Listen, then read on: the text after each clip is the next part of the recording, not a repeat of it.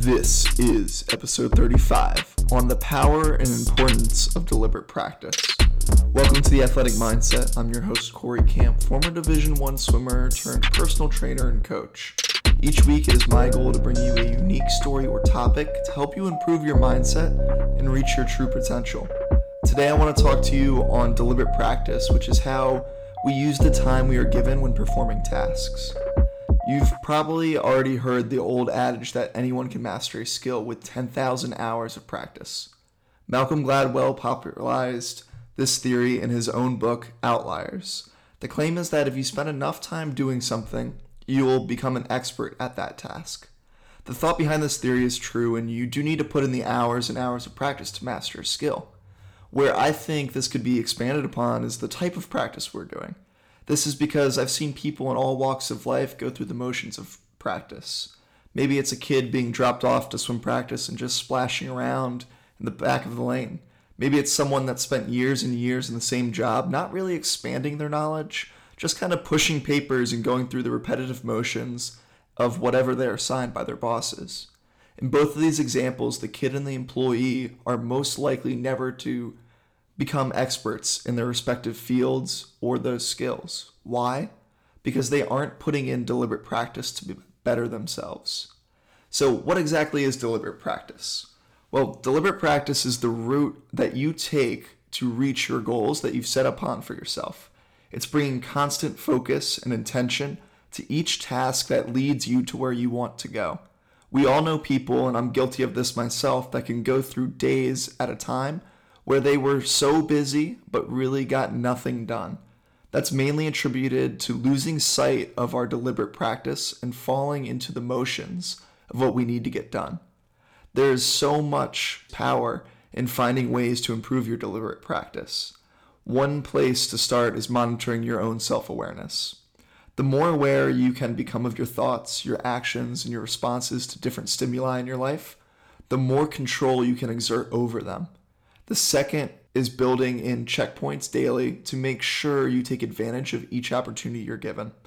There's a reason why some athletes progress faster than others, or people seem to jump the corporate ladder faster than their peers. While talent and genetics can certainly play a factor here, everyone at the pinnacle of their craft shows the ability to stay on task when distractions are everywhere. And who are we kidding? Distractions are everywhere these days. They creep up when we need to focus the most. Maybe it's an email we were waiting for, or a text from someone special, or the urge to check how many likes that latest post on Instagram has gotten you. This is where our daily checkpoints can come in to help us. We can help fight those distractions by thinking back to what we need to do to get where we need to go. This will come easier to some than to others, and if this is something you seriously struggle with, I suggest that you get a coach or someone outside of your immediate friend group to help hold you accountable. They will help sharpen those self awareness skills, and in turn, you can catch yourself before you fall back into just going through the motions of whatever it is you're striving for. So, what does deliberate practice look like for you?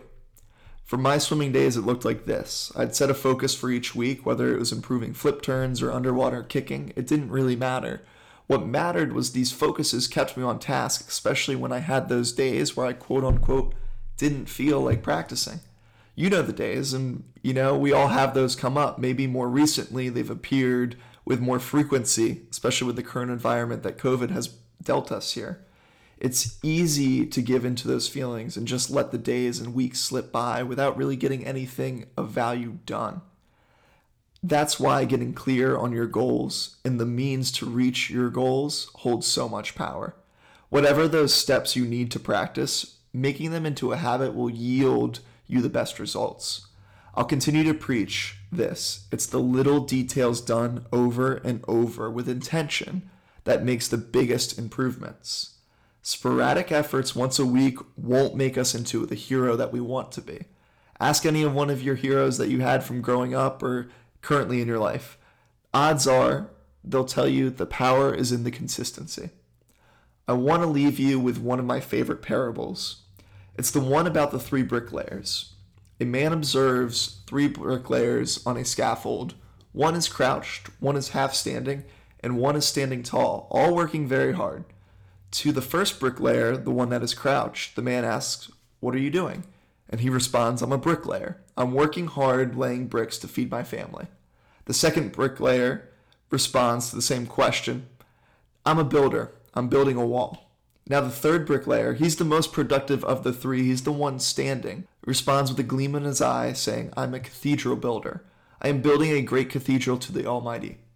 I love this one because there are so many takeaways, but it ties into today's lesson because the power of purpose has a profound impact on deliberate practice.